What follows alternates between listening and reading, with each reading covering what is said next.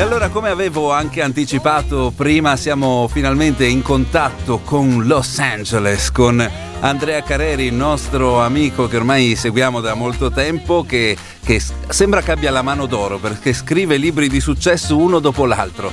Buongiorno Andrea, so che da te è notte. Buongiorno, buongiorno a tutti. Come stai intanto? Bene, molto bene, molto bene. Si avvicina il Natale, è un bel momento. Sei contento della tua nuova uscita quindi? Sì, sì, sì, il libro sta andando bene, è un libro molto divertente, spensierato, leggero. Poc'anzi parlavamo proprio io e te, insomma c'è molto bisogno di, di leggerezza, quindi è un libro adatto, adatto al periodo perché non fa pensare, fa divertire, fa sognare, trasporta in questa New York pre-pandemica dove appunto si svolge tutta la storia di Christmas in Little Italy. Pre-pandemica, che, che bella parola hai detto. sì, sì. Proprio, proprio, in questo momento è la più bella parola, il più bel ricordo che alla gente piace in questo momento evocare. Christmas in Little Italy, raccontaci un po'. Allora, ehm, innanzitutto è tratta da una storia sulla quale io stavo lavorando da molto tempo, dal 2018 ed è tratta dalla sceneggiatura di un film che ho scritto, quindi una novellizzazione. È un libro tratto dalla sceneggiatura di un film, quindi ha molti meccanismi uh, del, anche della cinematografici, visivi, insomma è un libro molto interessante che quando si legge lo si immagina e trasporta subito in questa location della, del Natale a New York, quindi per me è stato anche un modo per rivivere un po' il Natale a New York, visto che sono tre anni ormai che passo Natale a Los Angeles e mi manca molto il Natale nella Grande Mela. È la storia di Adam, che è un ragazzo afroamericano di 40 anni, che è sposato da anni con la figlia del capo della mafia di Brooklyn, che si chiama John Bitty è uno dei mafiosi più importanti di tutta New York e in generale di tutti gli Stati Uniti. Ha vinto per dieci anni di seguito l'Al Capone Award, che è un finto premio Oscar per i mafiosi, insomma, un premio Oscar che mi sono immaginato, il premio Oscar per i malavitosi. E cosa succede? John e Adam non si sono mai piaciuti, o più che altro Adam ha fatto di tutto per piacere a John, dato che lui è cresciuto senza un padre, in un certo modo per lui John era una figura paterna. Però John ha sempre preferito, insomma, non l'ha mai completamente accettato no? in famiglia, avrebbe preferito che la figlia si sposasse un italiano, comunque non so se lo sapete, ma diciamo che è un po' stereotipico, un po' un luogo comune, ma gli italo-americani, soprattutto quelli della generazione di John, quindi nati negli anni 50, 60, e a New York insomma non hanno un bellissimo rapporto con gli afroamericani. C'è anche il primo film di Spike Lee Fai la cosa giusta che, che lo ricorda racconta un po' le diatribe tra gli, itali- tra gli italoamericani e gli afroamericani di questo quartiere di Brooklyn dove lui è cresciuto che si chiama Best Eye. Quindi insomma John non ha mai accettato Adam e quindi Adam ha il duro compito di dire pro- al, al suocero che si sta per divorziare con, con Valerie, sta per divorziare con la figlia perché insomma il loro rapporto non va più bene, stanno facendo di tutto per, per salvarlo per amore di loro figlia Sofia, ma insomma Valerie vuole divorziare ad, ad Adam aspetta il compito di dirlo a John e proprio durante la notte della vigilia di Natale.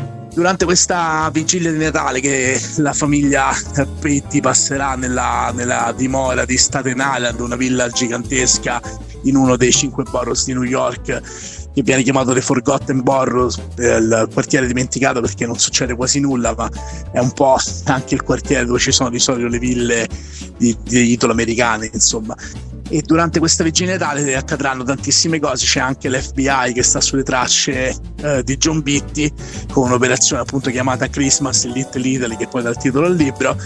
E poi c'è la, la linea, la storyline che io considero molto divertente, che è quella di praticamente un gruppo di mafiosi siciliani che sono stati inviati dal padrino uh, del, di Corleone sono stati inviati a New York per punire John Beatty perché John Beatty si sta arricchendo con la mangia bene pizza che cos'è la Mangia Bene Pizza? È una pizza che sta praticamente una finta pizza italiana, in realtà sa di plastica al posto del basilico a foglie di marijuana e praticamente gli americani credono che quella sia la vera pizza italiana e John Beatty la sta vendendo, la sta spacciando proprio nel senso letterale come la miglior pizza italiana del mondo.